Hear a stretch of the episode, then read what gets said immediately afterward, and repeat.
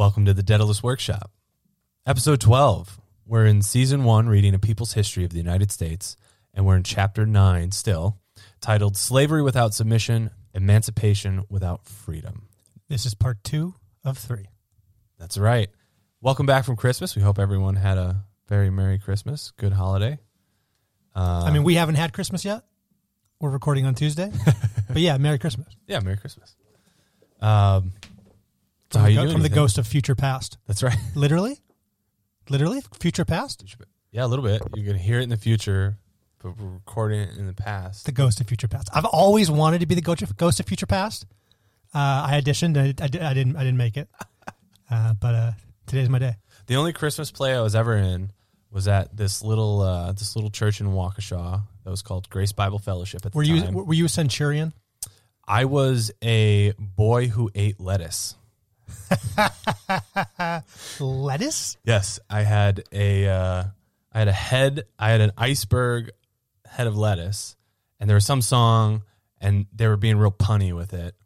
So there was something like "Let us something something." Oh, there we go. I held there up we the go. lettuce, and then I ate it while I was like on stage. That's all I remember. Yeah. That's uh, that's an important role. Yep. The boy. The boy. The boy who boy who ate lettuce. Yeah. Uh,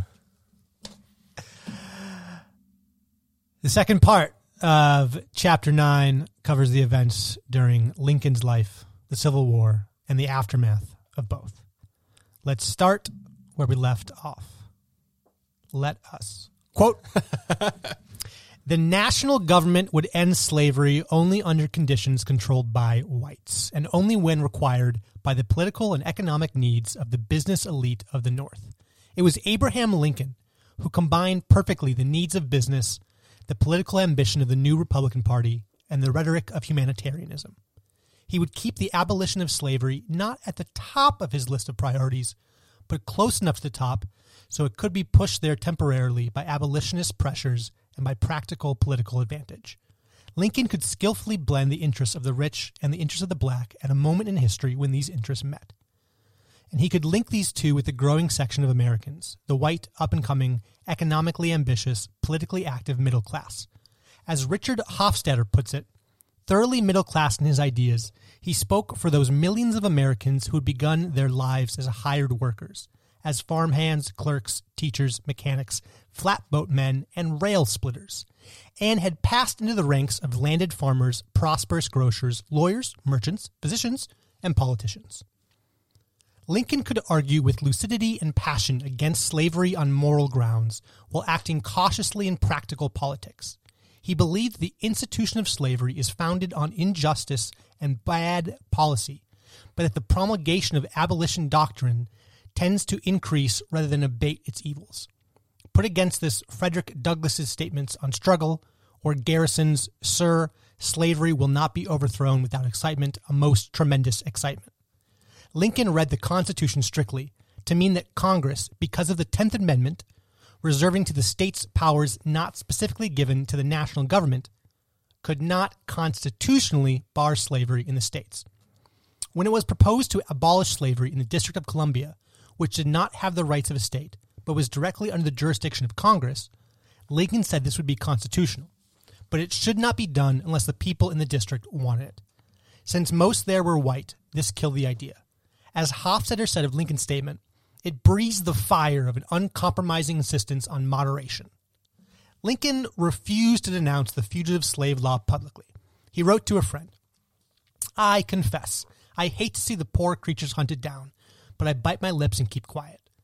And when he did propose, in 1849, as a congressman, a resolution to abolish slavery in the District of Columbia, he accompanied this with a section requiring local authorities to arrest and return fugitive slaves coming into Washington. This led Wendell Phillips, the Boston abolitionist, to refer to him years later as that slave hound from Illinois. He opposed slavery, but could not see blacks as equals, so a constant theme in his approach was to free the slaves and to send them back to Africa. In his 1858 campaign in Illinois for the Senate against Stephen Douglas, Lincoln spoke differently depending on the views of his listeners, and also perhaps depending on how close it was to the election. Speaking in northern Illinois in July, in Chicago, He said, Let us discard all this quibbling about this man and the other man, this race and that race, and the other race being inferior. And therefore, they must be placed in an inferior position. Let us discard all these things and unite as one people throughout this land until we shall once more stand up, declaring that all men are created equal. Two months later, in Charleston, in southern Illinois, Lincoln told his audience I will say, then, that I am not, nor have ever been, in favor of bringing about in any way the social and political equality of the white and black races. That I am not, nor have ever been, in favor of making voters or jurors of Negroes, nor of qualifying them to hold office, nor to intermarry with white people. And inasmuch as they cannot so live while they do remain together, there must be the position of superior and inferior. And I, as much as any other man, am in favor of having the superior position assigned to the white race. End quote. So apparently Lincoln was famously a racist. Uh, I think race is a bit of a strong term. No, he's speaking as a politician in these in these two settings, right? Yeah, and I, I would say that what we saw of him with the Mexican American War, he's a smart statesman. Right, right, Whatever else you say of him, he's a smart statesman. correct.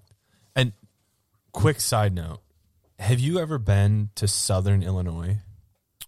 Um, you know, I knew some people from there, Yeah, and uh, they they wore cowboy hats and cowboy boots, and had thick and they, Southern they, accents. they thought they were from the South, yes, yeah. and I I wasn't into it. It was so uh, down there. A I, couple, I found it very strange. yeah, I was down there a couple times playing music down there, and it was it, it was hard to grasp that like we were still within the state of Illinois, a north, a generally considered northern state. It's like this is like the deep south down here. Everybody drinking Mountain Dew, telling me about you know the funny stories about the cousin, and I was shocked by. I mean, I know we live in Wisconsin, where you go up north and got the Upers, right? Well, that's technically the UP, but uh, but Yeah, You, you got a deep, thick sort of North Woods thing going on, hmm but that's not a Southern thing. No. It's a different thing. Yes. Yeah. So I was uh I was shocked. Like I have I have some family that now live in Texas. Uh at at the time they did too. So we'd been down there and visited them. And I was uh I'm always been surprised at how little of an accent there is in parts of Texas. Texas is so huge that there's like a ton of Enormous. you know. Yeah. But yeah, it's, it's just in Southern Illinois. There's this thick Southern accent. And I don't know if that's what it was like at this time that Lincoln was speaking, but maybe it was, and why his um, like stump speeches were so dramatically different as far as the um, like the rhetoric he was using to gain support. Yeah, I mean, and and certainly, I, I think these two quotes placed together, it, it's it's it's a fairly large difference. Mm-hmm. And I want to I want to ask one thing. So specifically in the District of Columbia, I'm not clear at this time at how much Congress had control over the District of Columbia. Right? It, it doesn't seem clear as if if like um, the vote of the people mattered for the governing of the District of Columbia. Like if he could just with his pen, um, if the Congress could change things, right, to flee the slaves in the state. But um,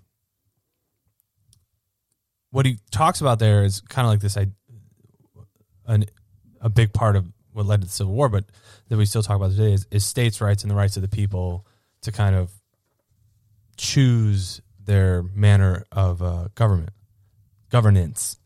Um, Yeah, so, what does our system of government truly demand? Do we always follow the will of the people? Right? If they vote for it, give it to them. Or should you always try to do what's right? Even if it goes against what the people that you're governing would vote for. I mean, okay, And I know, I know, I, I, I said do what's right, and Yeah, that's yeah, yeah. right. There, there's like, how do you define you that? talk the will of the people hmm versus the will of the representative. Yeah, That seems like a more fair. Because if it's will the people versus what- what's right, I'm gonna choose what's right every time. Right. Well, and the reason I say what's right is because it seems that Lincoln is conflicted in this, and how he's talking personally. Right. His, uh, oh man, was it? Yeah, he's Like certainly conflicted between his his personal wish and his Yeah. public needs. Public, I don't know if public wish is the right term, but yeah, Yeah. what he wants to do personally, and what he feels like he's supposed to do publicly, professionally. hmm he's certainly conflicted. and there's I, I don't want to jump ahead because I think that's what we're about to get into here, but just kind of um, even at even at that small level, right? So he's not the president yet, just the District of Columbia, where it seems like Congress has significant influence over at this time. Yeah. But if the people of that area don't want it, he was hesitant to publicly uh, support it. Well, I mean, so what the quote says is that Lincoln said that abolishing it in uh, District of Columbia would be constitutional, but it shouldn't be done unless the people wanted it. Right. So not that he didn't support it. It's I mean, it seems like he said no, we could, we we can do this, but the people also have to be On board. on board as well. Um, yeah, I mean, I guess for me, like this this second quote was one of the first things where like I had never, I was surprised to read the second quote. Um, Yeah. with Lincoln saying, uh, "I'm not in favor of bringing about in any way the social and political equality of the white and black races." That was surprising for me. Mm-hmm. Like I had a reaction to that as I was as I as I was going through this and reading this. I was like, "Huh." It helped me finally view him as a politician rather than this Christ-like figure, I guess. "Sure, Right? Like yeah." he's got to appeal. He's got to give. He's got to get votes from a lot of different people, and politicians will say whatever they say in front of whoever they're standing in front of. Okay, so let, let's let's just take a moment and talk about that then. Yeah. This idea of having to appeal to people, Mm-hmm. and so putting forward what they want to hear, Or what you think they want to hear. yeah, because Yeah, I, I can't say. Mm-hmm. exactly what Lincoln wanted. It seems like uh, personally he did want at least a step towards equality, if not full equality. Right. He seems to be leaning that direction towards equality. Right. um, but he certainly uh, attempts to mirror this crowd and speaks against equality, or at least neutral. Maybe against equality is too strong, Yeah. uh, but takes a neutral stance. Yep. I don't like that. No, it doesn't taste good. I don't want to vote for someone who behaves that way, Right. And I'm also not sure if I'm ever even going to get the opportunity to vote for someone who doesn't behave that way. Right. Do you, do you have to play that game to even get into a theater in which we would have the option to vote for you? I mean, on the national scale to get into any sort of national uh, spotlight bright enough that someone like me, Jason, uh, would actually see you on a ballot, do you have to play that game? So you have to buy in too much to the to the grinding political machine and play these uh, games of just speaking to saying whatever you need to say, whatever you think people want to hear based on the town, county, state, region that you're in. That is just gone. That that any hope of voting for someone who stands on principle is just wiped away by that point. I mean, like my answer to that is like if if that is the game you have to play, if the answer is yes. If mm-hmm. you have to play that game, then like I'm not interested in the game at all. Yeah. The game, the I, that's not a game I want to be part of. I, I I wash my hands of it. I'll step away and, and whatever happens will happen, and so Yeah. be it. Like I'm not interested in being involved in a corrupt game. Yeah. See, and I no, thank you. Yeah. And like I want to I want to parse out, right? I like I want to do the best I can to like all right, so it's all bullshit. But this one doesn't hurt as much. like I buy the lesser of two evils argument because the lesser of two evils is less evil. Yes. So okay, and and that's this is a great like distillation. Yeah. Because at this moment in my life, my response, lesser of two evils, is no, thank you. I'm not interested in evil. Right, you're like option 3 I'm out. and so I will just remove myself, Mm-hmm. Right. and there will be a victor, and I will respond in, in kind. And Mm-hmm. you know, you talking if you're talking about a presidential election, whoever whoever comes out on top, all right, then I will follow them as the president because that's the way this Yeah. thing works. Mhm. But yeah, I'm not interested in being a part of it. That, that that's where I'm at in this moment in life. I might change. I've Yeah. changed in the past, but right now, yeah, lesser of two evils. I choose no evil. Yeah, and I almost feel like a responsibility to like suffer through those decisions every every every ballot, states elections, national elections, to like vote between a giant douche and a turd sandwich because And I get it. there might be some like some policy that gets closer, right? Yeah. There might be some incremental change. There's going to be some trash along the way, but that gets us a little closer. So it's like, I don't know. No, uh, yeah, and and I think it's fair, and I think the beauty of like uh, sort of believing in individual freedom is like I respect your decision. I don't expect you to make the same one I'm making. Mm-hmm. Right. I don't look down on you for making a different one than I do. Uh, You know, I just expect that you made that decision intentionally. You, I think it's important. That's like all I ask. Is like make your decisions intentionally. Have a reason why you're doing this. I agree. And I think it's important that a lot of people like you exist and a lot of people like me exist.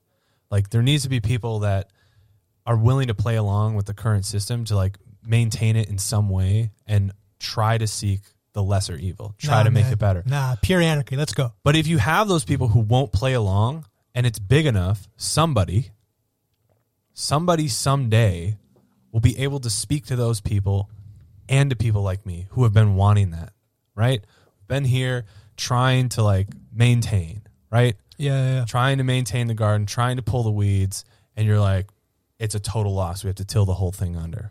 Somebody someday might be able to come along and bring us together and form, you know, a powerful coalition there.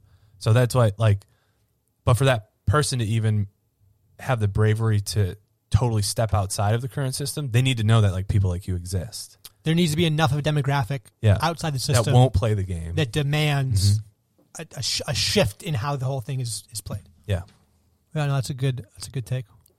Um, all right, we'll be coming back to Lincoln. Yeah. Um, okay, so how did tensions increase to the point of civil war? Quote: Behind the secession of the South from the Union, after Lincoln was elected president in the fall of 1860 as candidate of the new Republican Party, was a long series of policy clashes between South and North. The clash was not over slavery as a moral institution. Most Northerners did not care enough about slavery to make sacrifices for it. Certainly not the sacrifice of war. It was not a clash of peoples. Most Northern whites were not economically favored, not politically powerful. Most Southern whites were poor farmers, not decision makers. But it was a clash of elites. The Northern elite wanted economic expansion free land, free labor, a free market, a high protective tariff for manufacturers, a bank of the United States. The slave interests opposed all that.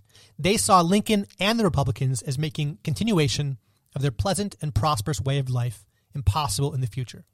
So, when Lincoln was elected, seven Southern states seceded from the Union.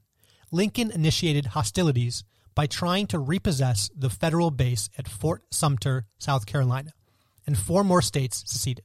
The Confederacy was formed. The Civil War was on. Lincoln's first inaugural address in March 1861 was conciliatory toward the South and the seceded states. I have no purpose, directly or indirectly, to interfere with the institution of slavery in the states where it exists. I believe I have no lawful right to do so, and I have no inclination to do so. And with the four months on, when General John C. Fremont in Missouri declared martial law and said slaves of owners resisting the United States were to be free, Lincoln countermanded this order. He was anxious to hold in the Union the slave states of Maryland, Kentucky, Missouri, and Delaware. It was only as the war grew more bitter, the casualties mounted, desperation to win heightened, and the criticism of the abolitionists threatened to unravel the tattered coalition behind Lincoln that he began to act against slavery. Hofstadter puts it this way like a delicate barometer, he recorded the trend of pressures, and as the radical pressure increased, he moved toward the left. Wendell Phillips said that if Lincoln was able to grow, it is because we have watered him. Racism in the North was as entrenched as slavery in the South, and it would take the war to shake both. New York blacks could not vote unless they owned $250 in property, a qualification not applied to whites. A proposal to abolish this, put on the ballot in 1860, was defeated 2 to 1, although Lincoln carried New York by 50,000 votes. Frederick Douglass commented, The black baby of Negro suffrage was thought too ugly to exhibit on so grand an occasion. The Negro was stowed away like some people put out of sight their deformed children when company comes. End quote. Okay, so how should we analyze what was said versus what was done. And- yeah, I think that's a good. I think it's a good question to ask. Um, my my general view on human beings and uh, beliefs Mhm. is that human beings have three layers of beliefs. Okay. There are uh, the things that you say you believe, Mm-hmm. which you see like in politicians. Yep.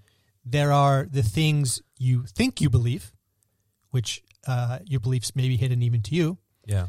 And there are the things your actions reveal about what you actually believe. Okay. Uh, so often people will operate out of, they can be operating out of three different belief structures. Yeah. They can be saying one thing, thinking another, and behaving in even a third way. Right. Right. I tend to think the actions reveal the deepest level of belief. So if the action reveal the deepest level of belief, does the intent of the action matter? Like how do you judge the action? So and I think I think this is a question that Zinn is is going after in this whole chapter, but in the second half of the chapter, he's really trying to address like why why was the Civil War fought, or what led to the Civil War being fought. So we Yeah. like like we standard history talks about it that was fought to free the slaves, and that is the outcome that was achieved. We paid a blood price to correct one of America's greatest sins, right? Zinn is digging into what actually incited the Civil War, and it may not have been the most noble of uh, of reasons. But if the act, if the end result, right, the act of freeing the slaves was still achieved, like what what rhetoric do we judge? What's what what? Uh, Oh, it's well, it's just not black and white. yeah. Oh, Yeah. great. Okay, done. but, but, but that's what it is, right? Yeah. Like it's like so at the at the I mean, if you were to analyze the Civil War at the midpoint, hmm you'd be like, people are dying, and we got into this for not even good reasons. Like a, if a modern person went back in time, Sure. analyze it at the midpoint, Yeah. you'd be like, this is bad, full bad. hmm If you analyze it at the very end, you'd be like, the slaves are free. This was incredible. Yeah. So, it's- so it's not one or the other. It's, I mean, like most things, it's it's both. There's some good, Right. there's some bad. Yeah, I agree. Uh, it, it's just like the idea that I was I was kind of like chewing on with this, like people, especially politicians, just people whose living are made off of Yeah. speaking, right? They say a lot of things. We have an outgoing president who said a lot of things over the last four years. Yeah. They eventually also do things, right? They enact certain things. Sometimes they're contradictory to what they were saying. Sometimes they're not. Sometimes it's hard to decide whether they are or to even see the outcome. And like, how do we decide? Because we have to judge people oftentimes based on what they're saying, right? Because, how do we decide what? You said, how do we decide? Then you stopped. How do we decide what? yeah, uh, what drove the action? That's what I'm getting to. Yeah, yeah right? Because we have to. Because oftentimes, especially when it comes to politicians, um, they're promoting some action that they plan on doing, and they're using speech to garner support around this action that they want to perform, this policy, whatever. Yeah. And you can find contradictory statements from virtually every politician that's out there. But the whole they're trying to get you to vote for them to support their policies, which is a specific thing that they want to do. So if they're if they're saying things like Lincoln has done that seem contradictory to the end goal and end goal, I'll say, of freeing the slaves and ending slavery in America and keeping the Union together, like do we is it okay to elevate certain quotes, certain speeches, which I think has been done in standard histories when talking about Lincoln. Like I said, he was kind of like a Christ-like figure in American history in the, Yeah, yeah, in the yeah. histories I let up. Yeah, and it's because sure it's an ele- figure. yeah, it's an elevation of all those speeches that are in line. It's also just a mythologizing of the past. Sure, right, but but it's through selection, right? You just select like, okay, what is the outcome? Well, Lincoln Emancipation Proclamation, Thirteenth Amendment, Lincoln. Boom. Okay, now we just find every speech that supports us the whole way. And I know we talk like there's gray in all of this, but is that is that kind of wrong to do, when when talking about the the actions that a historical figure took. Because people say a lot of stuff. So one of the beauties about uh, Greek culture is their heroes were all myths. so they had these mythic figures that were the ideal, Uh huh. and they had like gods that were the ideal of war or love or whatever, Mm-hmm. but they were myths. They weren't real people. So they weren't colored with some of them were certainly tragically flawed, Yeah. but they were intentionally tragically flawed. Right. They weren't like unfortunately tragically flawed. Okay. Yeah. Yeah. Uh, and then when America comes and begins this like founding process where it's this new nation and we create our. super new, Yeah. there's this mythologizing that like kind of has to happen because if you go to any country, they have long myths. Well, Because there are people of incredible, of, of great influence in their time. Yeah. So whenever you're teaching history, it's like there's things that happen. There are the, these major historic events that are caused by something, and generally there's figures that help drive those events. It also helps you to remember the history. Yeah. And is that So does I it cheapen? Does it cheapen our knowledge? what do you mean by cheapen? Like does does focusing on the mythologizing and the Christ like redemptive figure of Lincoln does it does it cheapen your true understanding of history if you don't know that there's it's more complex? Hmm. Um, I mean, it, it, it sort of like depends, right? Like, do Mhm. you do you want the reality pill, which is going to be n- not black and white and not pretty and difficult and messy, Yeah. or do you want to live in the myth? Well, because what, Because I mean, you think about like, Yeah. being a child and growing up. Like, there are people that have just refused to look at their parents and like seen just tragic flaws, Mhm. or maybe not tragic flaws, but like, oh, my mom or my dad, like they weren't perfect. yeah, They yeah. still view Yeah. like they're adults, but they still view their parents as perfect because it's easier for them to Yeah. deal with their parent not being perfect. Like fractures, like their very real life, right. and would cause just like everyday actions to become difficult for a set period of time. yeah, Um, and possibly they don't have the psychological, emotional stability stability to handle Right. that. Mhm. And so maybe I would I could argue maybe it's better for them. They're not mature enough yet. right. And the best thing for them is to keep their parents as perfect figures yeah, so they can just function in life. Um, I think it's kind of a process of like you have to want it.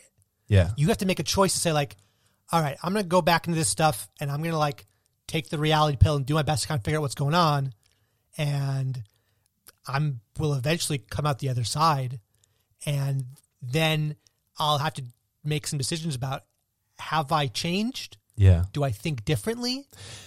And that's what's and that's a long process. Right, and this is what's a struggle for me because like, I don't want to, I don't want to read through this book, right, and just go, if if I read um, a statement that conflicts with my prior idea of of a figure like Abraham Lincoln, and Yeah, just, yeah. and just like and read that and go, okay, it sounds like it conflicts, but here's how it actually backs up what I already believe.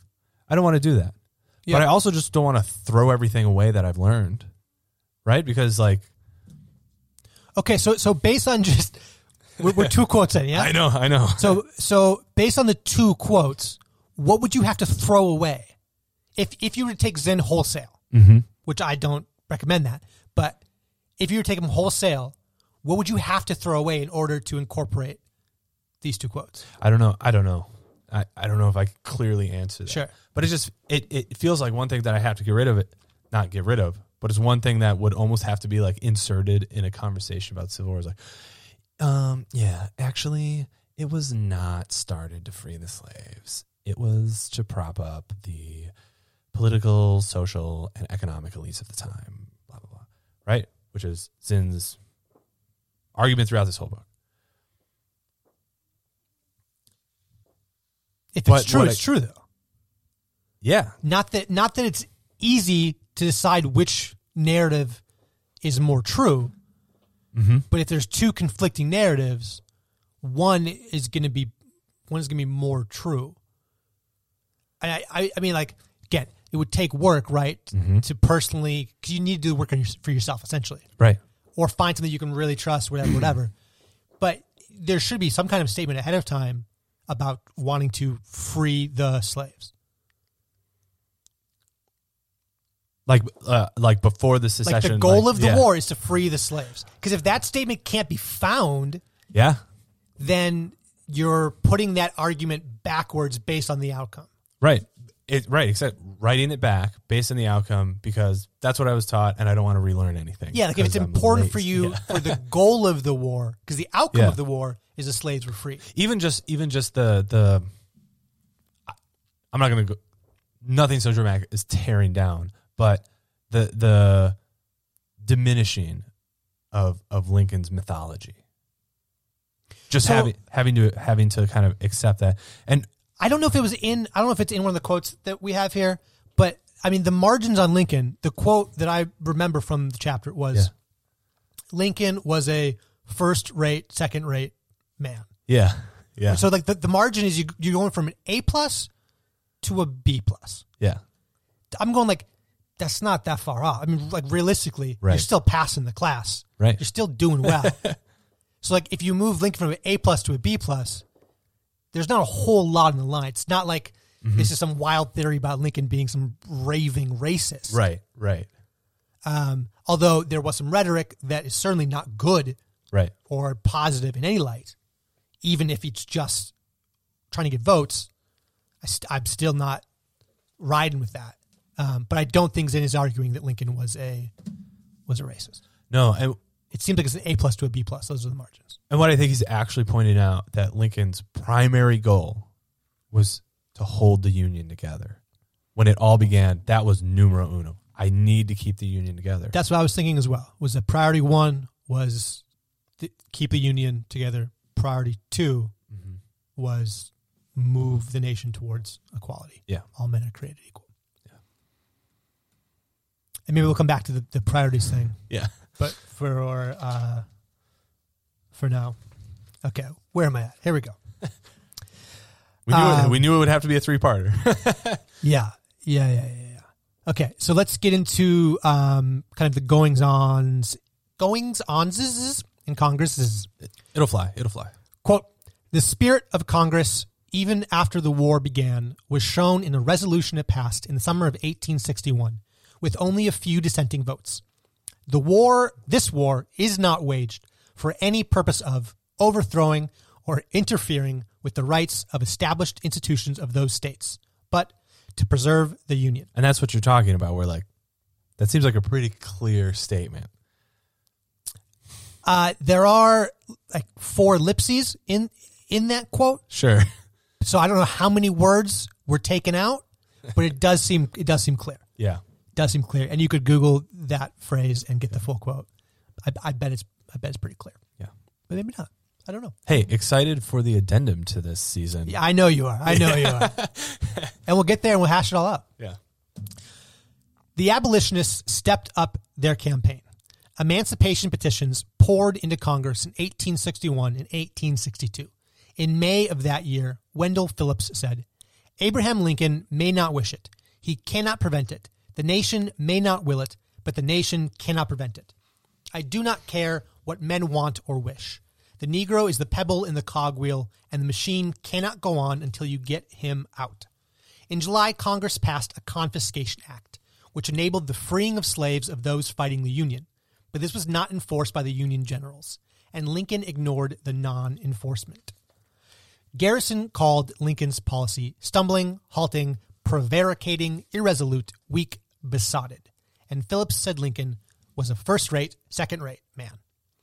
An exchange of letters between Lincoln and Horace Greeley, editor of the New York Tribune, in August of 1862, gave Lincoln a chance to express his views. Greeley wrote, Dear Sir, I do not intrude to tell you, for you must know already, that a great proportion of those who triumphed in your election are sorely disappointed and deeply pained by the policy you seem to be pursuing with regard to the slaves of rebels. We require of you, as the first servant of the Republic, charged especially, especially and preeminently with this duty, that you execute the laws. We think you are strangely and disastrously re- remiss with regard to the emancipating provisions of the new Confiscation Act. We think you are unduly influenced by the counsels of certain politicians hailing from the border slave states. Greeley appeared to the practical need of winning the war. We must have scouts, guides, spies, cooks, teamsters, diggers, and choppers from the blacks of the South.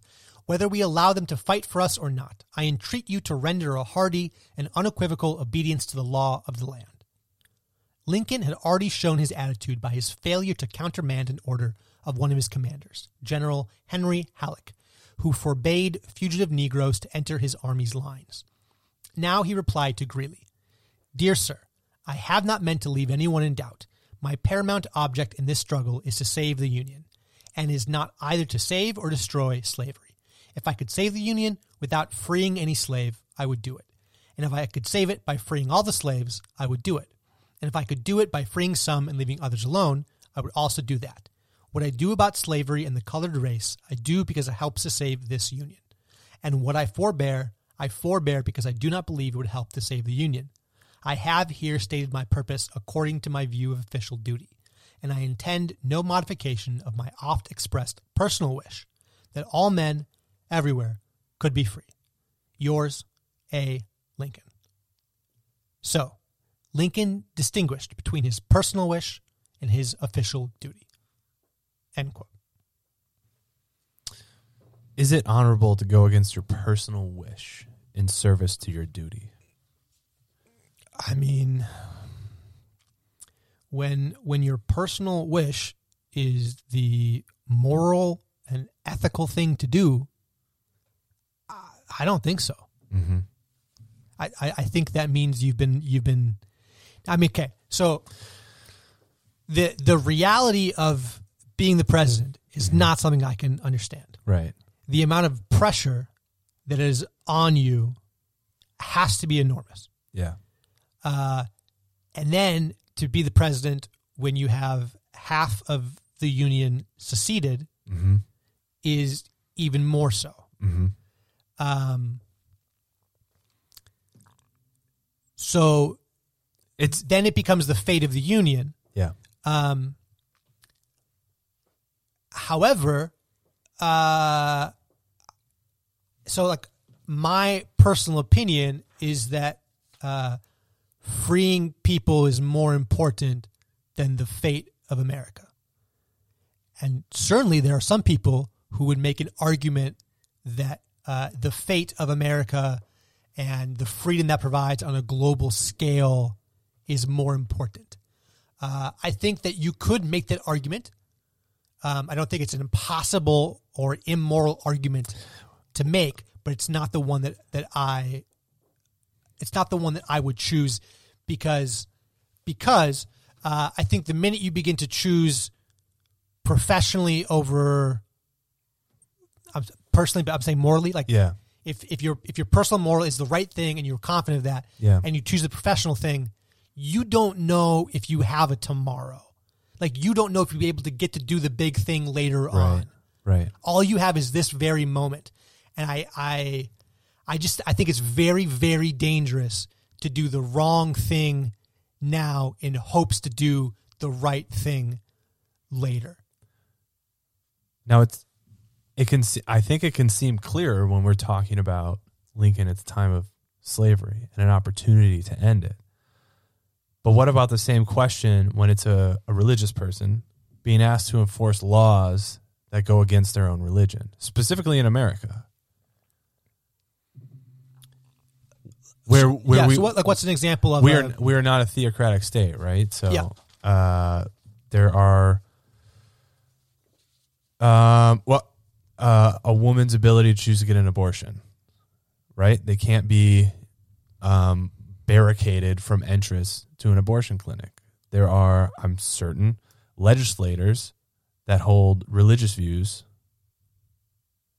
where that's wrong. We, we know there are, right? Yeah. But you still would have to, your duty would be to, like, let's say there's actually people trying to barricade a woman from going into an abortion clinic. Right now, law of the land, your duty would be to remove those people to allow the woman to go into the clinic to get an abortion, which would go against your religious principles. Yeah. So, is it honorable to go against your personal wish, your religious principles, right? Your your morals in service to your duty. I mean, I so like okay, so so again, if if that is what you believe and you believe that firmly, and there's no wiggle room on that, Mm. you don't have to go against your personal wishes. Now that would end up with you getting fired, Yeah. and you would lose your important and prestigious seat in Congress or whatever. Sure. But you do have a choice. Like you can choose to Mm-hmm. your personal wish. There's just going to be consequences. Yeah. and obviously you don't like those consequences and so you might not want to do it even though you say you want to do it Yeah. you might actually uh, prefer to not have the consequences the consequences might be the thing that makes your choice rather than like the wrong thing is, is what you're deciding on rather than the right thing Right. Yeah, I I struggle with this one. Yeah I, I, I think it's a struggle because it's it's always the right thing like uh, shoot i'm using too many complicated words here um they're not complicated words but like uh the the consequences versus the benefits Yeah. Yeah. and then the moral versus the immoral. Mm-hmm.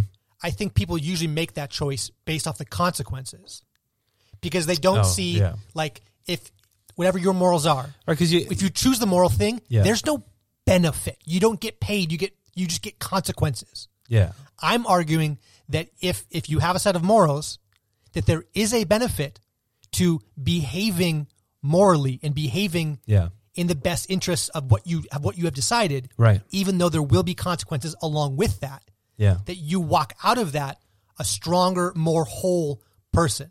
right You may be weaker and have less prestige, Mm-hmm. but I believe you are stronger for, for following your morals. Yeah I But you will be discarded and, and set aside. right right I I there's just like I guess I see some of it as as when you take a position that has a certain amount of duty, you're in some ways agreeing to um, to live in service to your duty. And uh, I don't know, yeah, that it seems so clear now that um, Lincoln that the ending of slavery, right? Yeah. it is it was truly a moral correction that we enacted but trying to move it to like taking that away where there's this like mass human tragedy Well, still a moral correction. Hmm? Yeah wait I said, I think you said taking it away. No no just that like taking that not looking not using that example but going to a lesser example Yeah, yeah, yeah. right? Where there's there's less human, uh, mass human. Sorry, I don't know. I don't know. Where where where because like Okay, maybe so so let's let, let's just do it then on a personal level. Yeah. Of like telling a lie, yeah. Right? Like if you tell a lie, but it's like, Well, like the famous example, uh, the Nazis knocking your door and but that's that's too extreme. That's too ex- again. That's, that's way too extreme. Sure. Like just telling a lie that's going to benefit you three hours from now. Maybe to tell a lie to your boss that's going to benefit you three hours from now, but it's it's not the moral thing to do. Well, it's not the moral thing to do, but I also wouldn't have a duty to lie. Yeah, but we, I mean, you can place that in the, in the hypothesis, right? That you have some sort of professional duty to lie to your boss, and you're going to fix it, and everything will be fine. Oh man, So you're, so you're telling a lie, but three hours from now it won't be a lie, but you are lying now in this moment. mm-hmm. But in the future, right? You're you're you're. It's the gamble of lying now, but three hours from now everything will be good, and it'll be better for the company even. Right? you, you- I mean, if, if you make an Yeah, argument, yeah. you want to make it a steel man. You want to weigh it down and make it as strong as possible. so one one lie now, three hours from now, it will benefit the company. You're going to make a sale, and your boss won't even know because right. it'll be true. Seeing that, It's just a lie now. yeah. And in this example, I would choose like the moral path. Just like be honest and explain. I need three hours. Sure. because that's the right thing to do, and then you didn't because uh, it, in it a a lie that will eventually correct itself. There's a risk that you don't make it, Yeah. that you can't correct. Um, And that's the thing. So like, I, th- I think. Ah, wait, I wish I had data. I don't have any data. I, I think people often choose that when it's like the the when it's this this scale, Yeah. and the minute you scale it up, he'll go, ah, no, no, it's a different decision, and that's always interesting to me, where it's it's more difficult at a higher scale, Yeah. even though it's essentially the same decision. Mm-hmm. And maybe there are arguments that I'm unaware of that make it not the same decision, but I see it as the same decision regardless of scale. Well, I and, and may, that might be improper on my part. Maybe the scale does change it, but I don't, I don't think it does. I do want to bring this thought into this because I think it works. So Lincoln feels bound to his duty, right, over his personal wish. But who defines your duty and what is your duty? Is it the good preservation of the union? That's what he's choo- and in some ways that's what he's choosing, saying that the preservation of the union that comes foremost. Foremost, but why wasn't it the expansion of the promise within the Declaration of Independence? Which he seems to kn- like understand and believe in. That all men, we need to view all men as being created equal. I mean, yeah. So, like, I mean, because he says, my paramount object in the struggle is to save the Union and is not either to save or destroy slavery. Mm-hmm. And at the end, I have here stated my purpose according to my view of official duty. Yeah, and I intend no modification of my oft expressed personal wish that all men everywhere could be free. It's, I mean, it's, it's, that's such an interesting quote for him to be able to like, he sees his duty and can define what he, what he sees as his view of his duty and can also define this Right. is my personal wish. and where it's in conflict. Yeah, And he sees them as in conflict. Mhm. Um, and I mean, I mean, I could grant to him very easily that if the union does not continue to exist, there is no chance of freeing the slaves in the South that will now be a new country. Right. you can certainly make that argument. So, yeah. like, if I want any shot at my future, like the union must prevail. And maybe he's going to make some uh, what we would view as mistakes or misguided choices in an attempt to first save the union because he has no idea if if it'll survive. Yeah, I mean, so like the with with just the binary options, if we keep uh, keep it binary, the other option is for him to what have like freeing the slaves as the first priority and saving the union as the second. So in this letter to this guy, he says, "We will be freeing the slaves and we will be saving the union. Yeah, just get off my back for a second. like it's all going to happen." yeah, Yeah, I mean, I, I don't. Um, again, like if he had said, "We will free the slaves, we will save the union," that's an A plus. yeah, I, I look at this, it's it's yeah. I mean, you have to keep you have to keep the personal in sight because you, when you it's it's so strange to me. Maybe this is just a product of the times. His professional, professionally, he says, is not either to save or destroy slavery, and then he says, but personally, I wish that all men everywhere could be free. yeah. It's that's such a very that's just strange to, To have such delineation between, yeah, personal and duty versus And I suppose, I mean, at the time there was probably a, I'm, well, I'm sure there was. I know, I know there was. There's a great larger delineation between private and public life. Mm-hmm. And today we know what our elite celebrities, et cetera, et cetera, eat for breakfast because of social media. yeah, and we know what most of their buttholes look like. Like, There, there is no We know way delineation between much. private and public life. yeah, So I guess thinking about it that way, yeah, more people had the ability to have two separate yeah, two separate lives. And that's strange to us because we don't really have separate lives. Most of us don't. Mm-hmm. But yeah, I mean, I'd, I'd still like. So you personally, you want this. Professionally, you're uh, still kind of a B plus. Yeah. I think especially in light of um, what he was able to end up doing, yeah. and a B plus isn't bad. It's not bad. I refrain from grading uh, anyone who achieves a presidency of any kind because I'll I've done nothing. Oh, I do. I do not. I do not give that right away.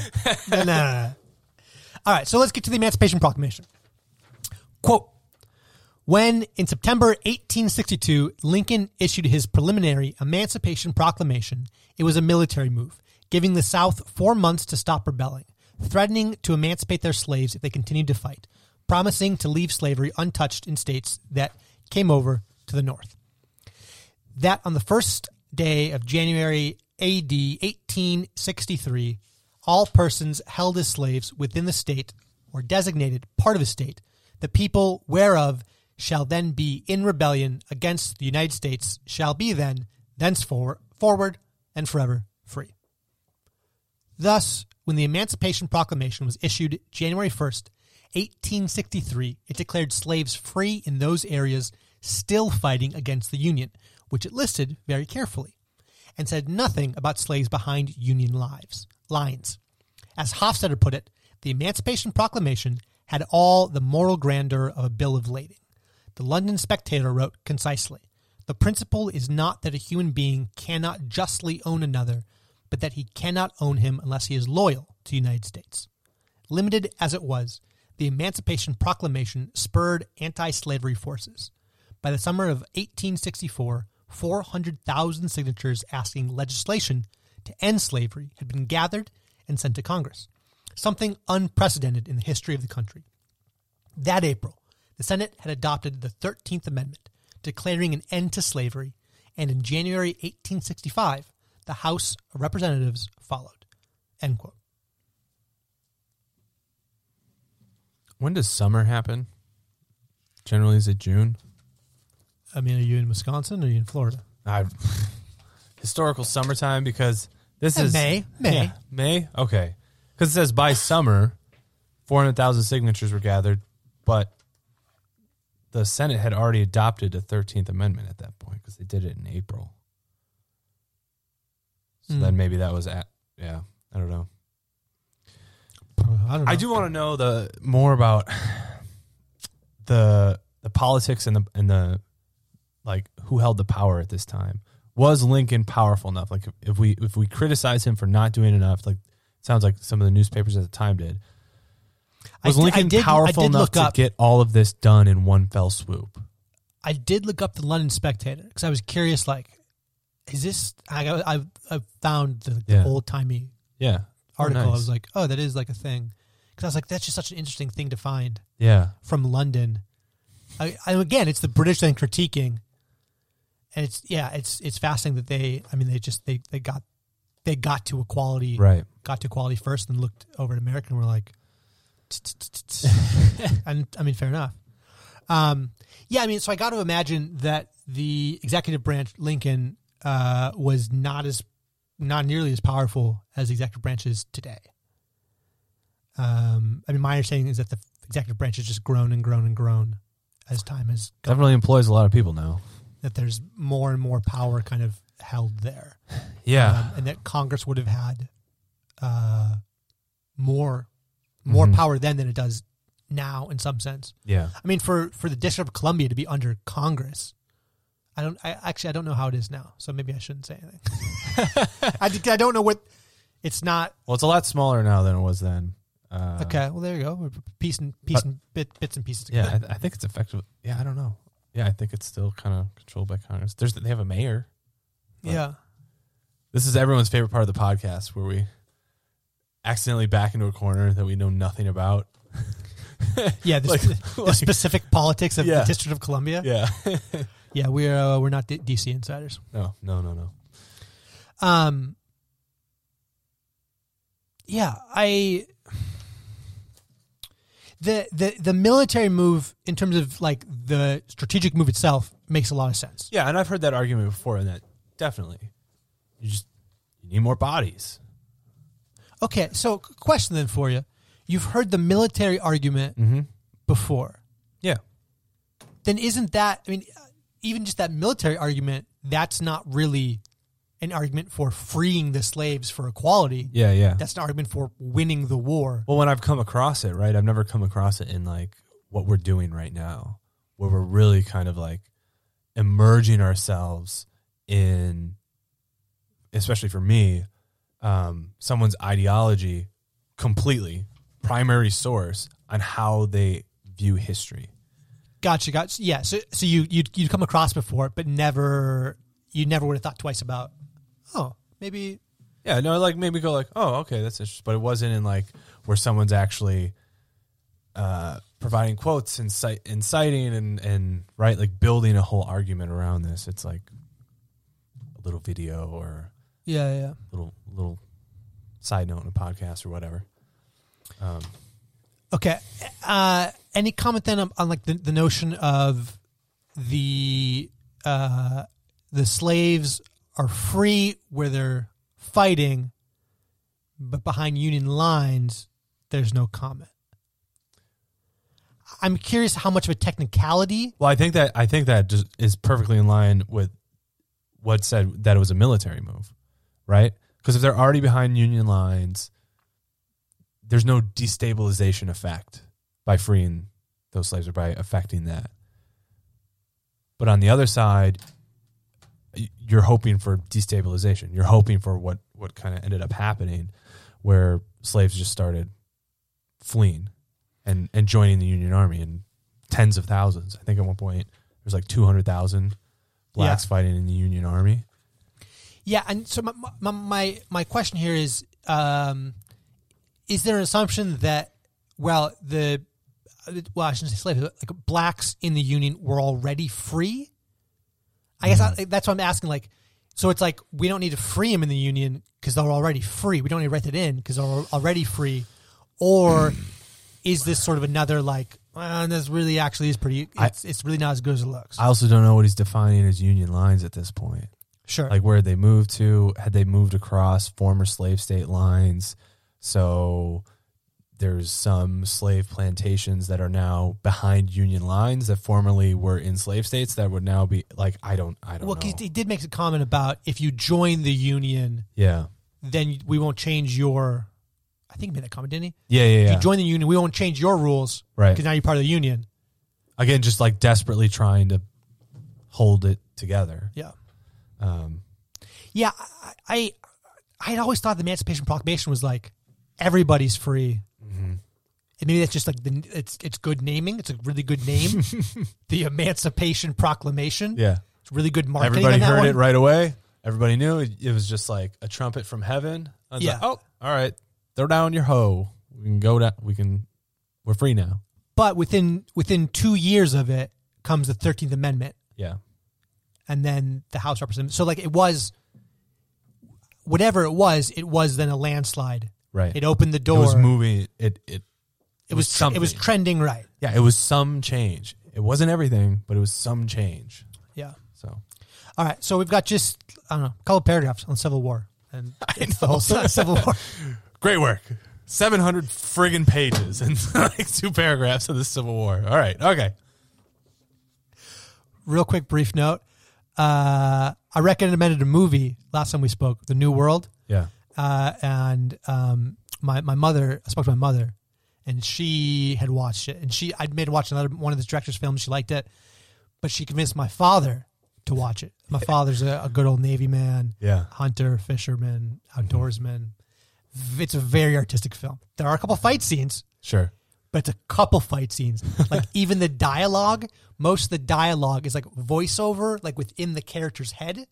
Okay. So like even the dialogue is an artistic manner. And that that's what that reminded me of. Of uh, just the classic. I've read 700 pages about history, and I get a paragraph about the war. Yeah, exactly. Yeah. Quote The Civil War was one of the bloodiest in human history up to that time. 600,000 dead on both sides in a population of 30 million, the equivalent in the United States of 1978, with a population of 250 million, of 5 million dead. As the battles became more intense, as the bodies piled up, as war fatigue grew, the existence of blacks in the South, 4 million of them, became more and more a hindrance to the South, and more and more an opportunity for the North. Du Bois in Black Reconstruction pointed this out. These slaves had enormous power in their hands. Simply by stopping work, they could threaten the Confederacy with starvation. By walking into the federal camps, they showed to doubting Northerners the easy possibility of using them thus, by the same gesture, depriving their enemies of their use in just these fields. It was this plain alternative that brought Lee's sudden surrender. Either the South must make terms with its slaves, free them, use them to fight the North, and thereafter no longer treat them as bondsmen, or they could surrender to the North with the assumption that the North after the war must help them to defend slavery, as it had before. Black women played an important part in the war, especially toward the end. Sojourner Truth, the legendary ex slave who had been active in the women's rights movement, became a recruiter of black troops for the Union Army, as did Josephine St. Pierre Ruffin of Boston. Harriet Tubman raided plantations, leading black and white troops, and in one expedition freed 750 slaves. Yeah. That's awesome. It's a lot of A five foot tall woman who's missing teeth but always has a pistol on her starts raiding plantations. Like, come on. yeah, I'm I'm shocked I haven't seen that. Where's the film? I know they want they want There was a miniseries I There's like think on on Harriet, but um, I think it was one on like Showtime or something. I Yeah. never I never watched it. yeah. There's like there's like a a glut now of uh female driven like superhero movies and whatnot. Wh- What's where's this one? Yeah, I want to see the full Harriet biopic. I'm, I'm saying this now. That there's going to be one, and I'm going to sound like a fool because I just didn't know. Well, we want we want a fresh one. Yeah, we want a fresh one. Yeah. um, women moved with the colored regiments that grew as the Union Army marched through the South, helping their husbands, enduring terrible hardships on the long military treks in which many children died. They suffered the fate of soldiers, as in April 1864, when Confederate troops at Fort Pillow, Kentucky, massacred Union soldiers who had surrendered, black and white, along with women and children, in an adjoining camp. What happened to blacks in the Union Army and in the northern cities during the war gave some hint of how limited the emancipation would be, even with full victory over the Confederacy. Off duty black soldiers were attacked in northern cities, as in Zanesville, Ohio, in February 1864, where cries were heard to kill the N word. Black soldiers were used for the heaviest and dirtiest work digging trenches, hauling logs and cannon, loading ammunition, digging wells for white regiments. White privates received $13 a month. Negro privates received $10 a month. Late in the war, a black sergeant of the 3rd South Carolina Volunteers, William Walker, marched his company to his captain's tent and ordered them to stack arms and resign from the army as a protest against what he considered a breach of contract because of unequal pay.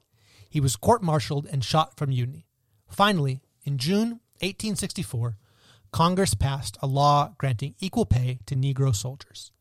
The Confederacy was desperate in the latter part of the war, and some of its leaders suggested the slaves, more and more an obstacle to their cause, be enlisted, used, and freed. After a number of military defeats, the Confederate Secretary of War, Judah Benjamin, wrote in late 1864 to a newspaper editor in Charleston It is well known that General Lee, who commands so largely the confidence of the people, is strongly in favor of our using the Negroes for defense and emancipating them, if necessary, for that purpose. One general, indignant, wrote, If slaves will make good soldiers, our whole theory of slavery is wrong. By early 1865, the pressure had mounted, and in March, President Davis of the Confederacy signed a Negro Soldier Law, authorizing the enlistment of slaves as soldiers, to be freed by consent of their owners and their state governments. But, before it had any significant effect, the war was over. End quote. Yeah, I never knew that. I never knew that even in the Confederate States, they were starting to try. They were going to allow the enlistment of slaves. Uh, yeah, no, that was new new to me as well. Probably because surprising. probably because it didn't really didn't really matter. I don't know. They were they were they were desperate to the point where Yeah. they, they wanted to win, and it was the only Yeah, option they had left. That's strange to imagine black slaves. Like, that would have been so weird for a black slave to enlist in that. I know. And I don't, yeah, I I don't know. I mean, I know the law was signed. Um, yeah, I mean, you get freed and are told to fight. Yeah, It's like and you're going to be put in the worst possible situation. You're gonna be in sure, the front but it's also it's also like I'm out of shackles. yeah, and yeah, I'll fight, and you get you have an opportunity to get out potentially. Yeah. So, uh, bit bit of humor I found in in this section. Um, so it wasn't quoted there, but as we were reading through it, um, so I had mentioned before that about like over hundreds of thousands of slaves fled the Confederacy. Yeah, Um, yeah, so yeah. around like half a million, and like two hundred thousand of them ended up So joining many the people. Union Army. Yeah, and uh, this really annoyed plantation owners, obviously. shocking. And we have an awesome quote here. uh, uh, I'm going to try to do a voice too. The owner of a large plantation in South Carolina and Georgia wrote in 1862 This war has taught us the perfect impossibility of placing the least confidence in the Negro. Too numerous. In too numerous instances, those we esteem the most have been the first to desert us. How dare they? How dare those ungrateful slaves desert their masters? Yeah, And it's a, it's like there's like four quotes like this. Like it's every time. It's just How could it's they? it's just it's so difficult to imagine someone saying that, writing that, yeah, and it getting passed down in history to us. yeah, Yeah, I just like I- believing those words. yeah, I can't imagine someone believing that. Yeah, Um, I mean, I guess if anything, it just speaks to like. I mean, that's the danger. We start telling yourself like how, lies. like how deeply it was ingrained. yeah, you start believing your own lies, Yeah. and I we mean, talked about it last week. yeah, The the the uh, the woman, right? the, the yeah. woman you can buy yourself for a thousand dollars. We waited like a child. We raised you like a child. Yeah, Sure you did. Sure you did. yeah. Um. Yeah. the most striking quote out of this right here to me was the general who says, "If slaves will make good soldiers, our whole theory of slavery is wrong." Mm-hmm. Which I'm sure he said just kind of like, sort of like almost tongue in cheek. Mm-hmm. I actually think it's like a really deep statement. Even just to be able to say that, like, oh, like your foundations are crumbling. because he's saying it not like believing it. He's saying like, "Ah, there's, there's no way this theory of slave is wrong. They'll be awful soul." Like he didn't want them joining, Yeah. right? But his statement like proves the opposite point. Right. Like, yeah, you're you you're getting shot at by black soldiers, Right. Hundreds of thousands Yeah. that are killing you, Mm-hmm. and they're winning the war. Yeah. Yeah, they're good soldiers. and maybe they're also humans. Wild thought. Yeah, it's yeah. Let's keep going. the aftermath. Quote Under congressional policy approved by Lincoln, the property confiscated during the war under the Confiscation Act of July 1862 would revert to the heirs of the Confederate owners. Dr. John Rock, a black physician in Boston, spoke at a meeting. Why talk about compensating masters? Compensate them for what? What do you owe them? What does the slave owe them? What does society owe them? Compensate the master? It is the slave who ought to be compensated. The property of the South is by right the property of the slave. Some land was expropriated on the grounds the taxes were delinquent and sold at auction. But only a few blacks could afford to buy this. In the South Carolina Sea Islands, out of 16,000 acres up for sale in March of 1863, freedmen who pooled their money were able to buy 2,000 acres, the rest being bought by northern investors and speculators. A freedman on the islands dic- dictated a letter to a former teacher, now in Philadelphia. My dear young missus, do, my missus, tell Lincoln dat we want land. Dis berry land dat is rich with the sweat of the face and the blood of the back. We could buy all we want, but they make the lots too big and cut we out. The word come from Lincoln self that we take out claims and hold on to 'em and plant 'em, and he will see that we get 'em. Every man ten or twenty acre. We too glad. We stake out and list, but for the time for plant, these commissionaries sells to white folks all the best land. Where Lincoln. In early 1865, General William T. Sher- Sherman held a conference in Savannah, Georgia, with 20 Negro ministers and church officials, mostly former slaves, at which one of them expressed their need. The way we can best take care of ourselves is to have land and till it by our labor.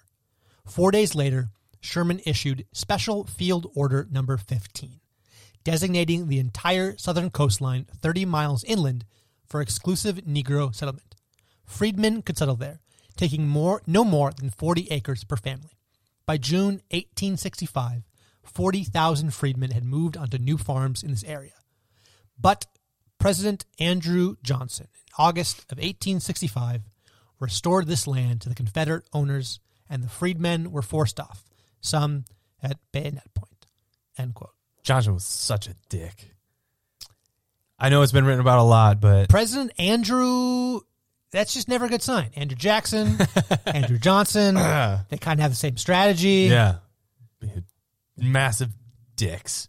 Uh, I know it's been written about a lot too, but just I, I, what honest. I- Reconstruction would have looked like if Lincoln hadn't been assassinated. I mean, this Lincoln was assassinated in April, and then Johnson's like uh, undoing Special Field Order Number Fifteen by August. So like, Gotcha. Okay. Um, yeah, Andrew Johnson wasn't like a name I recognized. That's not like a name. I wasn't like, oh yeah, that's the president after Lincoln. I, I was like Andrew Johnson. Okay, I was thinking Yeah. like not Andrew Jackson. Yeah. Andrew Johnson. yeah, yeah, he's he's most well known for screwing up Reconstruction. That yeah, that um, that that makes sense. I just I thought the um, the final quote of the um, the freedman on the islands. I don't remember his name. Maybe he doesn't give a name. Um, but he's, at the end, where's Lincoln? Um, which is interesting that I mean, whenever we talk about Lincoln now today, in that moment, a freedman is going, Lincoln should be here. Lincoln should help us. Like he expected Lincoln to help. Yeah, I don't think it's a. I think it's a fair assumption to say that he had a good view of Lincoln. Yeah. Oh, and for the listeners, um, well done on the read of that, Ethan, on the dictated letter. That's how it's actually written. Uh, Ethan wasn't doing a voice or pretending like those Uh, are the yeah, maybe actual words. make that yeah. note that yeah, that yeah. like tell Lincoln that we want land. Like this is how it was actually dictated and included in quotes, um, quoted in the in the book. Which, Which- I mean, Th- Is that called something when you uh, uh, when you write when you dictate a letter as the person would say it, like in their vernacular? You don't like, um, like you don't correct for their accent or one. you're talking like on Zinn's part to well, he's just including a historical letter, right? A dictated letter to a former teacher now in Philadelphia, but it was dictated exactly as the person probably said it. oh, Like, I thought they- he was writing it. Mm-mm. I assumed he wrote the letter. It's it does say dictated though. Yeah, Yeah, I don't know what that's called. yeah, I always assumed that he was like, you know, semi-literate. He was like right in the Yeah. middle. Because I mean, you can read it and you can it makes sense. It's not Yeah. like it's I don't know what you mean. No, I know exactly what it means. right, right. Um, yeah, it's strange they would dictate it. Like with their with their like accent, effectively. Like Yeah. I don't know. No, I don't know. Um, but yeah, I know that when when I'm reading the book and read it here, just that last "Where Lincoln," like that just Mhm. that resonates with me. Mhm. Um, What- You know what really hit me is like at this time, so Lincoln could finally unite his duty with his heart's desire. Those two could finally be united in his goals, and he was dead. yeah, I as I was reading this, I did, I, I never even like thought about. I guess 'cause Lincoln's assassination is such a big event. Yeah, I've like, I it's just, it's just very culturally resonant. I never thought about like, oh, what if Lincoln had lived? hmm And thinking about yeah, like Black Reconstruction Mm-hmm. under Lincoln. yeah. What would it have looked like? Also, when did they stop giving huge tracts of land for military service? Because that would have been handy right about now. Hundreds of acres for for military service. Well, but this is already owned land. That's I did think of that too. And so we- we You're not conquering at this point. You're trying to bring states back into the union. So it's a Yeah, I mean, we should we should talk about that just briefly, at least. I mean, um, so you have these southern states that slave owners and slaves, and I mean, what's what are you supposed to do? Like, what should be done on a governmental level? yeah, Um, Because essentially, the like what the good thing is done that's done is the southern coastline, thirty miles inland, yeah, is that I guess it's tough because we don't have numbers. Like, is that enough? Um, it's in some sense it's it's something. It's land. Um, Did you ever see the movie Elysium? Matt Damon. I did see it. I don't really remember it well. It was like future. Yeah, yeah. There's like this this floating uh, the spaceship above the earth where all the wealthy people live. Sure, sure, and they sure. have these like magic medical pods that you lay down in them. You can do everything from like change your face to heal every malady. So you're basically the, the the wealthy are basically immortal. Uh, Matt Damon gets aboard Elysium. All the all like the poor people live on Earth. Um, gets on Elysium, does some like reprogramming thing and they send all these medical pods down to Earth. Oh, they classify all the people on Earth as citizens of Elysium. So then all the medical pods go down to Earth so that way people can be healed. Sure. And then the movie ends. Generally, when you're reading through the histories, a lot of them end at like Civil War ends, wrap that up, Lincoln assassinated. All right, now let's jump forward. World War One. Yeah. I don't know. I don't. I don't know too much. yeah, I World don't- War One. whatever's next, right? Uh, and in Elysium, the movie ends with these medical pods going down to Earth, and it always bothered me because it's like, well, you just sent like the you just sent immortality down to this chaotic Earth that's run by warlords. You just sent like the most valuable resources these people have ever seen, and you think it's just gonna like work out, like that is not going to just descend into even worse chaos for these masses of people grouped together on this planet and like these warlords aren't going to like try to take over these medical pods and stuff? Uh, so i feel like I, I lost a lot of that in like i just still don't know enough about reconstruction and the messiness that happened afterwards of trying to like all right we, we freed the slaves we defeated the south. Now what? So now what? could we say this that that land is necessary? yep absolutely. That what, what was needed was these people who have been disenfranchised for their whole lives mm-hmm. to be given land somewhere, somehow, and then to have land to then begin to build lives, generate wealth. even just to And- grow food so they don't starve Yeah. Yeah. And join the union as full fledged citizens. yeah and it's just something i like i hadn't thought about Yeah. so Yeah, it's yeah the, the Johnson thing. Man, it just makes me angry. I mean, I, like I just, I, I didn't know that. I didn't know that it was like, I, I never knew that the assassination of Lincoln. I don't know how I didn't know this. Now this is just making me mad. like the assassination of Lincoln Well, 'cause it's- had well- massive consequences for Black Reconstruction. yeah. Yeah big time. Because it's such a massive event and there's there's so, it it's so theatrical. Bada bing. In the theater. Yeah, no, it's so theatrical and like how it happened. An assassin in the theater like all this stuff that the the hyper focus on like that specific moment i think it, it just you, you just can't hear anything else um yeah All right, uh, we got one more quote. Quote: The American government had set out to fight the slave states in 1861, not to end slavery, but to retain the enormous national territory and market and resources. Yet victory required a crusade, and the momentum of that crusade brought new forces into national politics. More blacks determined to make their freedom mean something. More whites, whether freedmen's, bureau officials, or teachers in the Sea Islands, or carpetbaggers with various mixtures of humanitarianism and personal ambition, concerned with racial equality. There was also the powerful interest of the Republican Party in maintaining control over the national government, with the prospect of Southern black votes to accomplish this. Northern businessmen, seeing Republican policies as beneficial to them, went along for a while. The result was that brief period after the Civil War in which Southern Negroes voted, elected blacks to state legislatures and to Congress, introduced free and racially mixed public education to the South. A legal framework was constructed. The 13th Amendment outlawed slavery, neither slavery nor involuntary ser- servitude, except as a punishment for crime whereof the party shall have been duly convicted, shall exist within the United States or any place subject to their jurisdiction.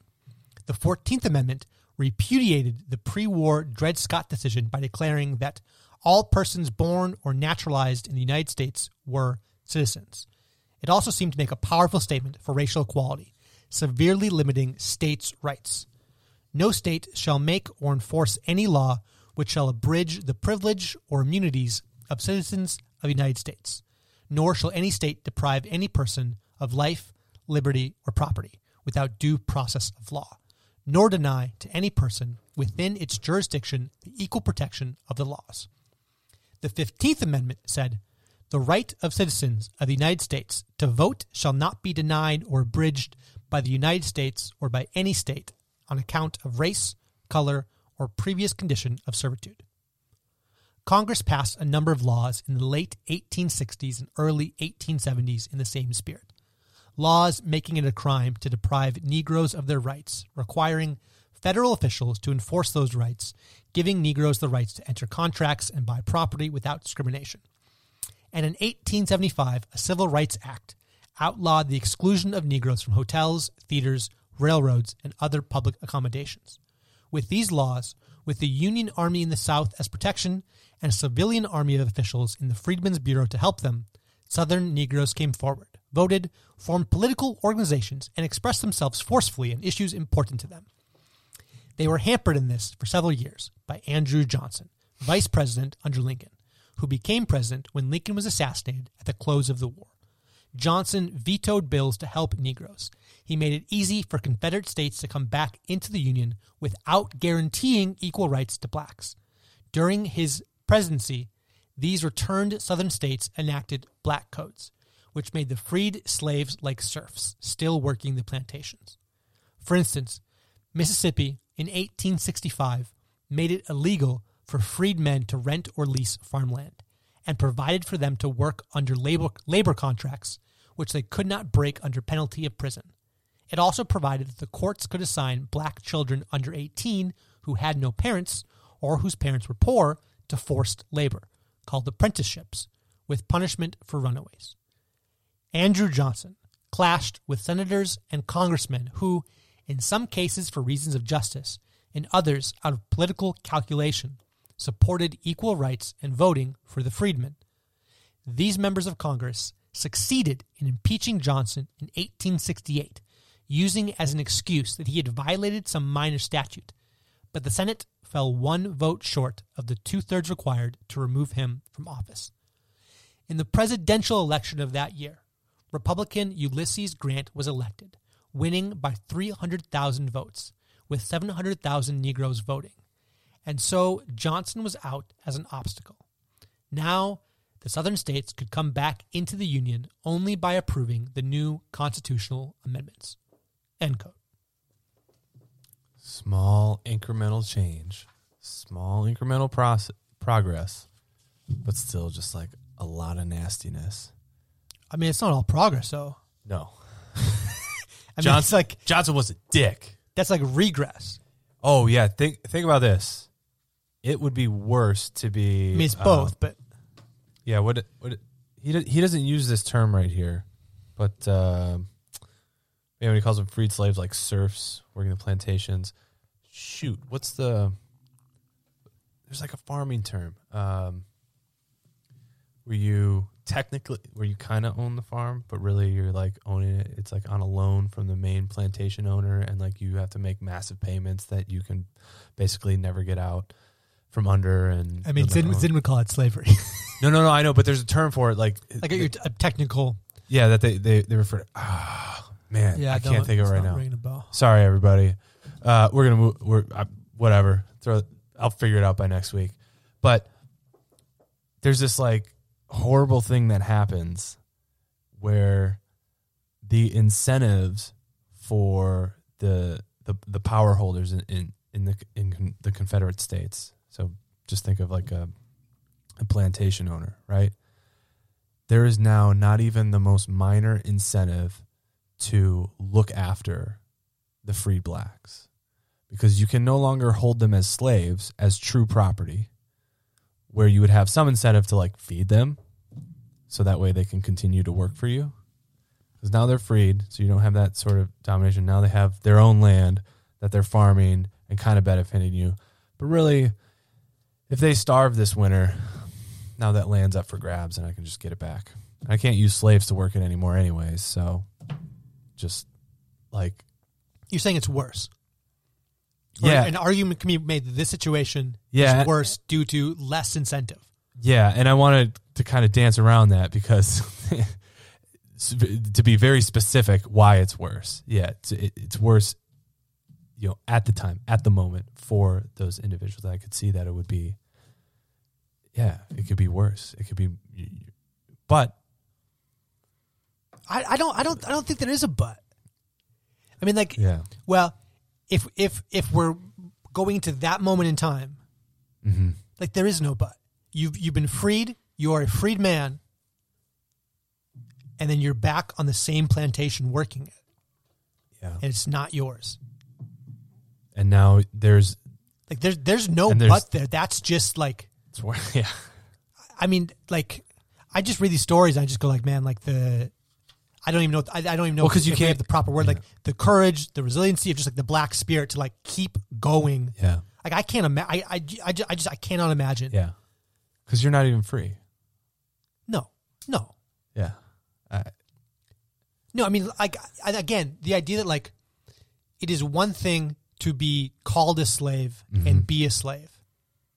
At least then, like there's like some things are in alignment. yeah, They're both bad things, but they're aligned. yeah, To be called free, yeah. But to be a slave, but to be a slave yeah, is I, I think it's fundamentally worse Mm-hmm. Because then it's like, no, no, they're free. Everyone can say they are free. Yeah. You are free. that's what I mean. Where it's like now it's all on you. Figure it out. yeah. I mean, th- that's, I, I think that's fundamentally, Yeah, um, I'm reading uh, Orwell's 1984 right now, about halfway through. great. And Mm. Yeah. so much of that is like this language games Mhm. where it's called one thing, even though it's like, it's obviously another. Yeah, and yeah, it just it's incredible. It's incredible to me the the, black spirit to to never like give in and to believe mm-hmm. and to keep like fighting for equality. yeah, Um, be- because there there are so many people who who would who would give in, and I'm sure there are people just across break. Yeah, all races, all colors that have given in across time. yeah, But I mean, like that's it's not a simple thing to keep going. right. and when the when it, when you when when you think you've got it this time, Mm-hmm. and then to watch it all, Lincoln Lincoln gets assassinated, and Yeah, where's Lincoln? Lincoln's not here, but Andrew Johnson is, and he Yeah, is, he's he's, not on your side. no, no. But then they got Grant, and I think we'll learn a little mo- bit more about him next week. Fun fact: I've been inside Grant's house, Where's it at? Galena, Illinois. Galena. Yeah, cute little town, Galena. Uh, a lot of like preserved houses, a lot of like historical places that you can go and see. And Grant's uh, home is one of them. You can take a tour of it. Very nice. Yeah, it's cute. All right. Uh, thank you, everyone, for joining us for part two.